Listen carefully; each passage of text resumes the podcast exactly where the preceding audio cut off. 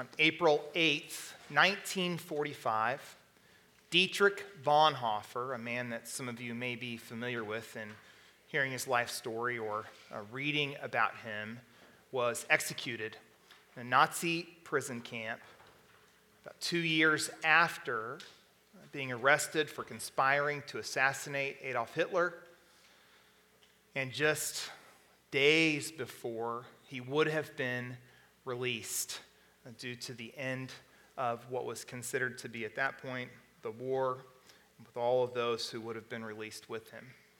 A prison doctor at his prison camp said these words after watching Bonhoeffer be hanged. Through the half open door in one of the rooms in the huts, I saw Pastor Bonhoeffer before taking off his prison garb, kneeling on the floor praying fervently to his God. I was most deeply moved by the way this lovable man prayed, so devout and so certain that God heard his prayer. The place of execution, he again said a prayer and then climbed the steps to the gallows, brave and composed. His death ensued in a few seconds. In the almost 50 years that I have worked as a doctor, I have hardly ever seen a man die so entirely submissive to the will of God. And these were among the last words of Bonhoeffer. This is for me the end, the beginning of life. I don't know that we often consider our walks with the Lord relationally enough that this is not our real home. I think if we have a job change or we transition from state to state, county to county, possibly country to country, we think of there's an ending chapter in my life in this moment, and there's a beginning chapter. Get new jobs or move to a new neighborhood, we think of the same. Our relationship, relationship, relational lines are going to change, they're going to be altered. It's the end of something that was, it's the beginning of something that's new. But spiritually, that is true for us as well. There are actually two different death to life experiences that take place for those who are followers of Jesus. The first, of course, comes at salvation. The Bible tells us that when we surrender our lives to Jesus, our old lives are dead, buried, and gone. We have new life in Christ. So it's a transition of one to another. The second of that for us, unless Christ returns in our lifetime, is the transition of death from this planet to life in eternity in heaven with Him if we've surrendered our lives. And so we can see how Bonhoeffer, in this moment, living out his faith to the very end, causing his life to be taken, his stand for Christ, his being a pastor in this Nazi Germany, this position he was, holding true to the faith, being faithful to the very last moment in spite of, which should provide for us encouragement, transitioning from the life he had lived to life eternal with the Father. Now, we may not experience the same type of life that Bonhoeffer did. Many, if not all of us, may never be imprisoned. Many, if not all of us, uh, may never have the call for our lives to come into account for the sake of the gospel, as was his, as have been martyrs for the past 2,000 years in following Jesus. We may never be called to a life of martyrdom where our life is actually called into account and taken for the sake of the gospel. But we can understand some of what Bonhoeffer experienced as he walked through, encountered for the sake of the gospel, storms that took place in his life. We too encounter and experience storms physically, emotionally, spiritually, relationally, every aspect of our lives. At times, we experience storms. And in the midst of those, in the midst of this storm that Timothy was experiencing, Paul was continuing this theme of encouragement to this young pastor, trying to help his feet to continue to be on settled ground, keeping his focus where it should be on the Lord in the midst of, in spite of. And so I believe today's verses that we're going to look at are both going to bring great encouragement and challenge to our lives and hearts as we walk through these verses together. But before we start, let's pray together. Father, this morning we have already communed with you and with one another by breaking bread and drinking juice at the same picture of being at the same table together, fellowshipping with one another as we celebrate you. We are also communing this morning with you, remembering your great sacrifice for us and remembering the great day that is coming when you do call us home. God, we've also experienced together worship, worshiping you, our great God, individually and together. And now, as we break open your word, I pray that you would challenge our hearts, our minds, that you would continue to work in us, showing us once again truths Help us in these moments in Jesus' name. Amen. All right, let's read together 2 Timothy chapter 2, verses 8 through 13. Remember Jesus Christ, risen from the dead, the offspring of David, as preached in my gospel, for which I am suffering, bound with chains as a criminal. But the word of God is not bound, another version, chained. Therefore, I will endure everything for the sake of the elect that they may also obtain the salvation that is in Christ Jesus with eternal glory. The saying is trustworthy, for if we have died with him, we will also live with him. If we endure, we will also reign with him. If we deny him, he will also deny us. If we are faithless, he remains faithful, for he cannot deny himself. So, three things we're going to look at this morning to remain faithful, knowing that Jesus is alive, knowing that the gospel is worth it. And finally, knowing that God is good. First, knowing that Jesus is alive. Paul was reminding Timothy in the beginning of verse 8, as he had been doing throughout the entire first chapter and the beginning of this one, to remember Jesus Christ risen from the dead.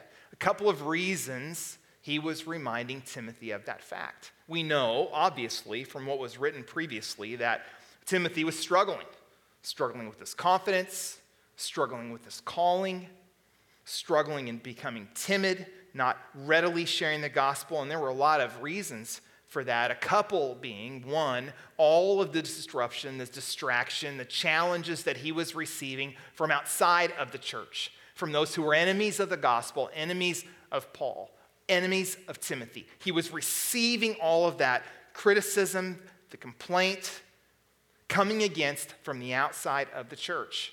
And so it produced some discouragement in Timothy. He was also receiving the same from inside of the church. We see in this book there were factions uh, those who were opposed to his message, opposed to Paul's message, those who had disrupted the faith for Paul, disrupted the faith for Timothy, at least attempted to disrupt by producing distraction for them and actually coming against them. Some abandoning the faith, some staying with the faith just for whatever reason. They became opposed to these two men and began to stir up trouble. So Timothy, swirling in that, had not forgotten that he followed Jesus, who was alive, who was resurrected from the dead, but also Paul was pointing to, which we may not see in the language, the day that was coming.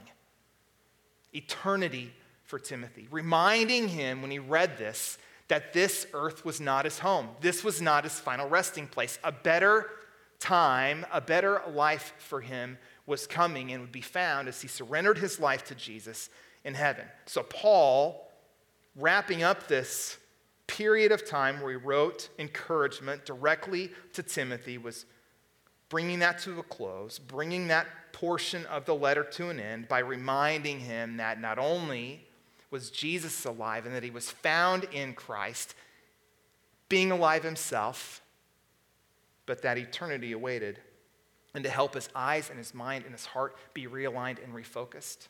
Hebrews 12, 1 through 3, reminding him to fix his eyes on Jesus, the author and perfecter of his faith. Timothy needed that encouragement. So, as we continue reading through this verse 8, the second portion of that, the offspring of David is preached in my gospel, for which I am suffering, bound with chains as a criminal. But the word of God is not bound. Therefore, I endure everything for the sake of the elect, that they may obtain the salvation that is in Christ Jesus with eternal glory. So he continues his writing here, rem- reminding Timothy of the great suffering that he was personally experiencing, and reminding Timothy that he too knew that, Paul did, that Timothy was struggling, that he was suffering, that he needed to expect it. And in the midst of that, knowing that Jesus was alive, he was reminding him the gospel is worth it. A lot of times we communicate, and we talked about this a little bit last week, that uh, the gospel produces this free ease of life and, and how our lives will become better, almost Jesus as an attachment instead of Jesus as our center, as our focus, as our number one. The gospel is presented all over our world in contradiction to that, saying that if you do this, you will have this. If you in your life will say, give whatever it is amount of money, and we've seen it from guys who are TV preachers. If you give this amount of money, you will be healed, you will never have a problem again, and you're going to experience great things in this life. Well, that wasn't the message of Jesus. And it wasn't what Paul was telling Timothy. In fact, it's the opposite. We are promised suffering. And so, people who are receiving that message that we are going to live a life of ease where we're never going to experience difficulty are not being true to the gospel. And they're actually deceiving people who are out there believing that. And then, when, not if, the storms of life come, and we've all experienced and encountered storms of life, haven't we? That when those storms of life come, questions begin. Now, I thought it was going to be this way. That person, that individual told me that I was going to experience this, but now I've got this. And this swirling of the drain begins unsettled feet, unsettled ground. And as the picture that we see in the Gospels, that individual begins to realize I have built my house on the sand. If we build a home on sand, what happens? The rains come, the Bible tells us, and we know the reality of it, that home is going to crumble. And so, for individuals who have bought into this, and I'm just going to call it what it is, this lie that we are promised a life of ease, their lives crumble, and then they wonder where in the world is God in the midst of this? Instead, we are called to build our homes upon the rock of Christ Jesus. So when those rains come, what takes place with a home that's built on the rock? It remains standing, secure, firm. Opposite pictures. So Paul was reminding Timothy you are to be faithful in this call that God has given you to pastor this group of people in spite of what's happening around you. And you're, you're called to be faithful to the Lord. We have all in our lives, possibly even this week, possibly even today, struggled with storms that have come. Why did my family member die? I prayed, God, that he or she wouldn't. Why did that happen? Anytime a child dies before a parent, it is an absolute tragedy. So, in those moments, God, this question comes up. I don't understand it. Why?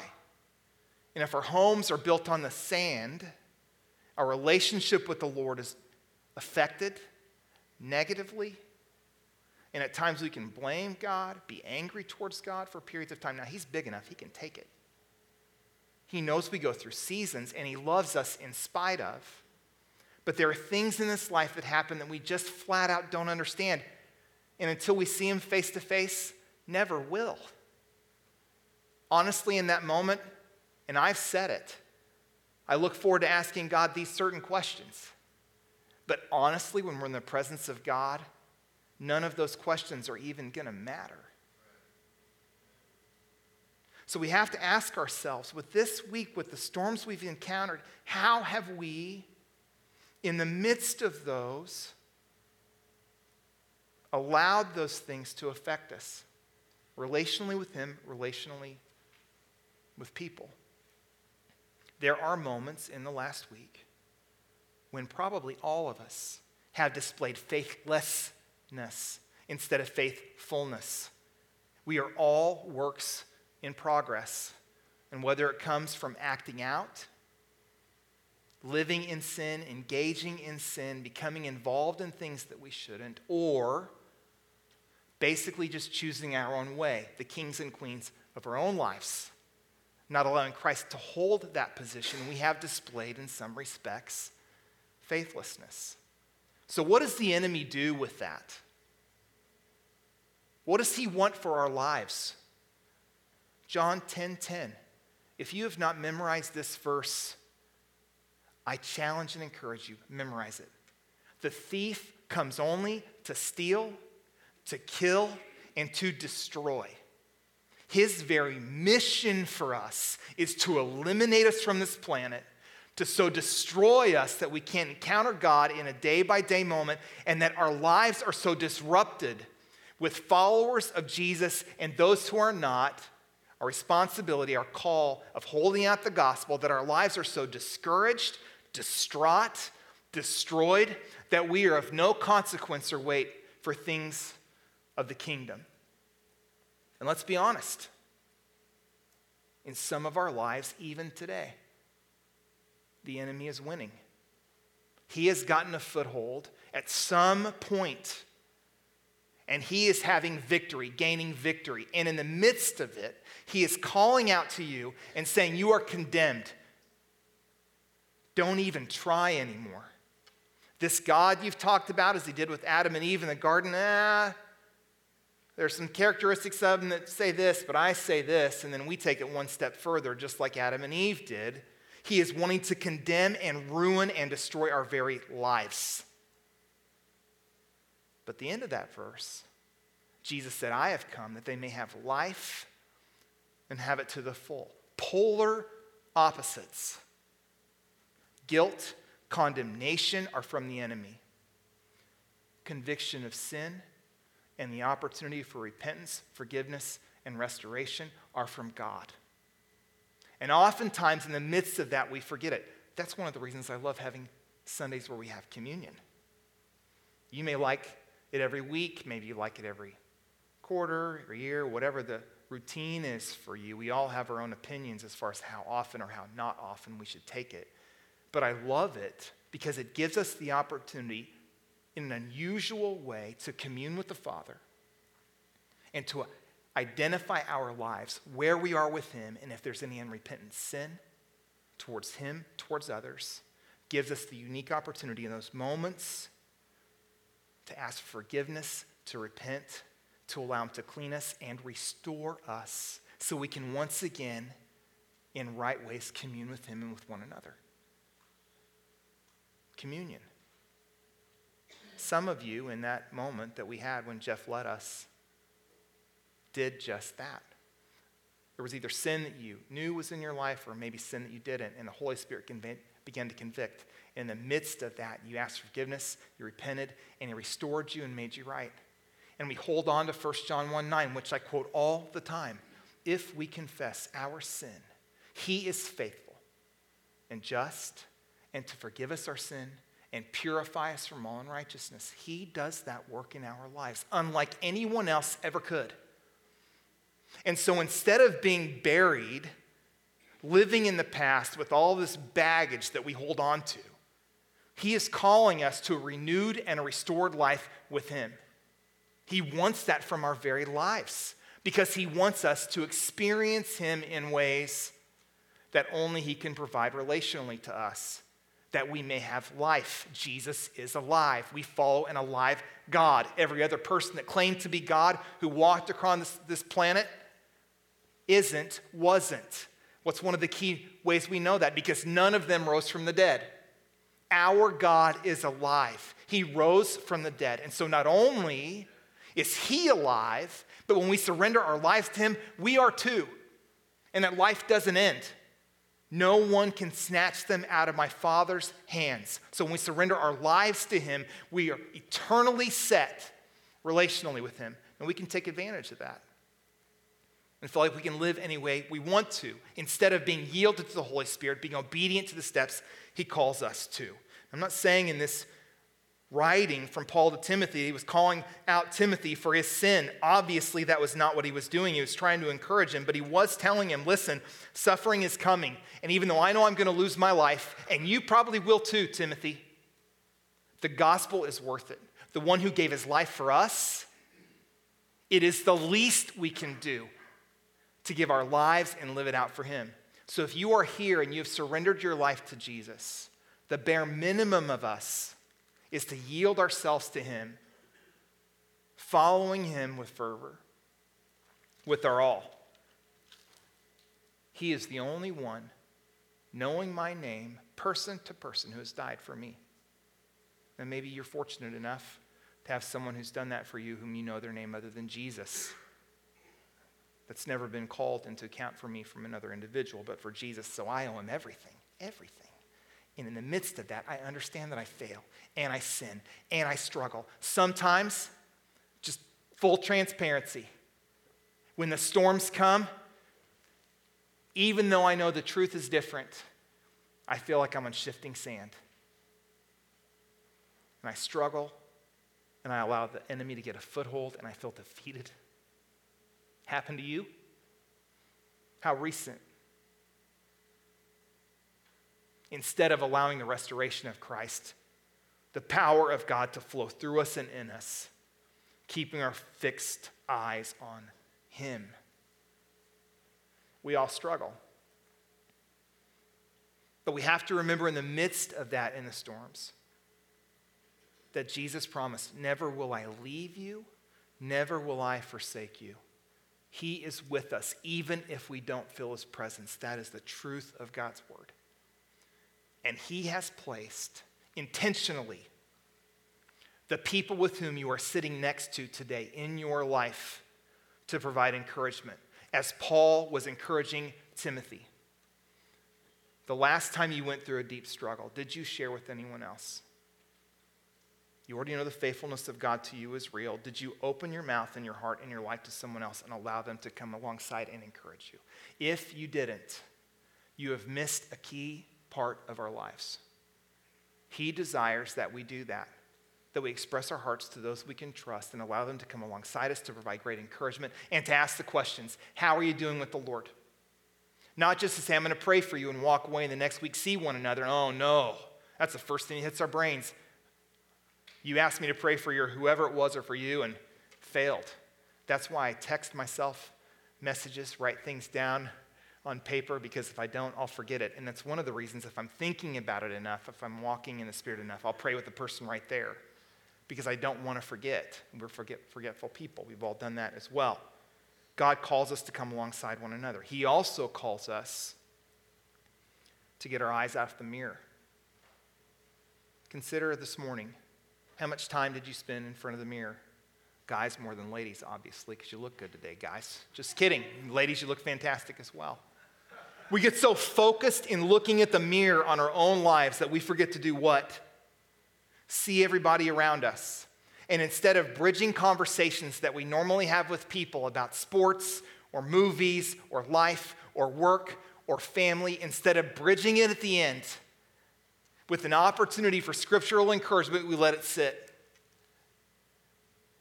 What would take place this week if we intentionally tried to turn every conversation at the end to this How can I pray for you? I just want to give you some encouragement. Whether it's a verse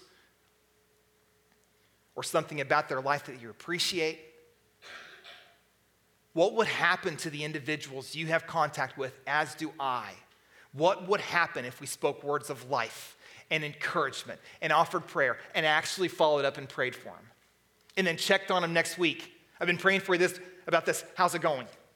What would happen in that individual's life? It would be Paul to Timothy. Encouragement. Finally, we need to see that in the midst of the storms, to be faithful, we have to remember that God is good in spite of. He is good. It's his character, even though at times it may not feel that way. He is. Verses 11 through 13. The saying is trustworthy, for if we've died with him, we also live with him. We've talked about that. We live with him now, we will live with him in eternity. If we endure, if we stay faithful, if we surrender our lives to him, we are his, we will reign with him. If we deny him, he will deny us. Now, there are a couple of different takes and commentaries on this. The first, for those who deny Christ, who would go that direction, were never saved in the first place. The others, commentators, would say if we deny him and are followers of Jesus in those moments where we would experience the power and the presence of God, it would not be there in the same way. And so, in essence, in our sharing, our lives would picture something different. Verse 13 if we are faithless, he remains faithful, for he cannot deny himself. So, even in those moments this week, yesterday, today, when we were faithless, when we blew it, when we sinned, when we missed opportunities, whatever it looks like, he remained faithful to himself and to us based on the blood of Jesus covering our lives. That should produce in us, as it did in Timothy, great encouragement.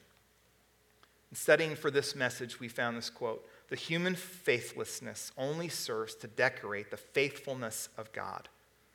Paul was asserting that despite human unfaithfulness, God's saving power has not retreated. So, what are we saying? The more faithless we are, the more God shines? Actually, Romans 6 1 and 2 tell us absolutely differently. What shall we say then? Shall we go on sinning so that grace may increase, so that God can be bigger? By no means. We died to sin. How can we live in it any longer? So there's our challenge. We're not to sin more to make God look bigger. We're to draw closer to Him where He weeds out the things in our lives, where it's more of Him and less of us. Remembering these things, then, will help us be safeguarded against being shipwrecked in our lives. One more section of verses Psalm 107, 23 to 32, which I believe encapsulates a lot of what we've talked about.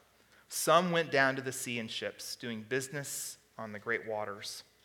They saw the deeds of the Lord, his wondrous works in the deep. For he commanded and raised the stormy wind, which lifted up the waves of the sea. They mounted up to heaven. They went down to the depths. Their courage melted away in their evil plight. They reeled and staggered like drunken men who were at their wits' end. Then they cried to the Lord in their trouble, and he delivered them from their distress.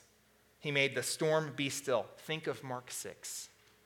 His intentionally saying, Let's go, disciples, put the boat out, knowing the storm was coming, giving him the opportunity at the end of that to still it and for them to realize, my goodness, Jesus is the Son of God. He made the storm be still, and the waves of the sea were hushed. Then they were glad that the waters were quiet. And he brought them to their desired haven.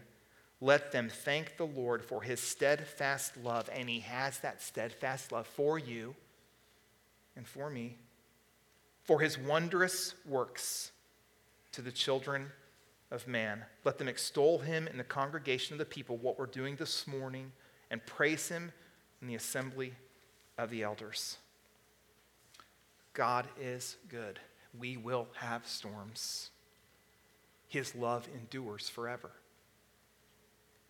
He loves you. This passage in the message, 2 Timothy 2 8 through 13. Fix this picture firmly in your mind. Jesus, descended from the line of David, raised from the dead. In what you've heard from me all along, it's what I'm sitting in jail for right now. But God's word isn't in jail. That's why I stick it out here, so that everyone God calls will get in on the salvation of Christ in all its glory. This is a sure thing. If we die with him, we'll live with him. If we stick it out with him, we'll rule with him. If we turn our backs on him, he'll turn his back on us. If we give up on him, he does not give up. For there is no way he can be false to himself. God is good. He is alive. The gospel is worth it. Let's pray.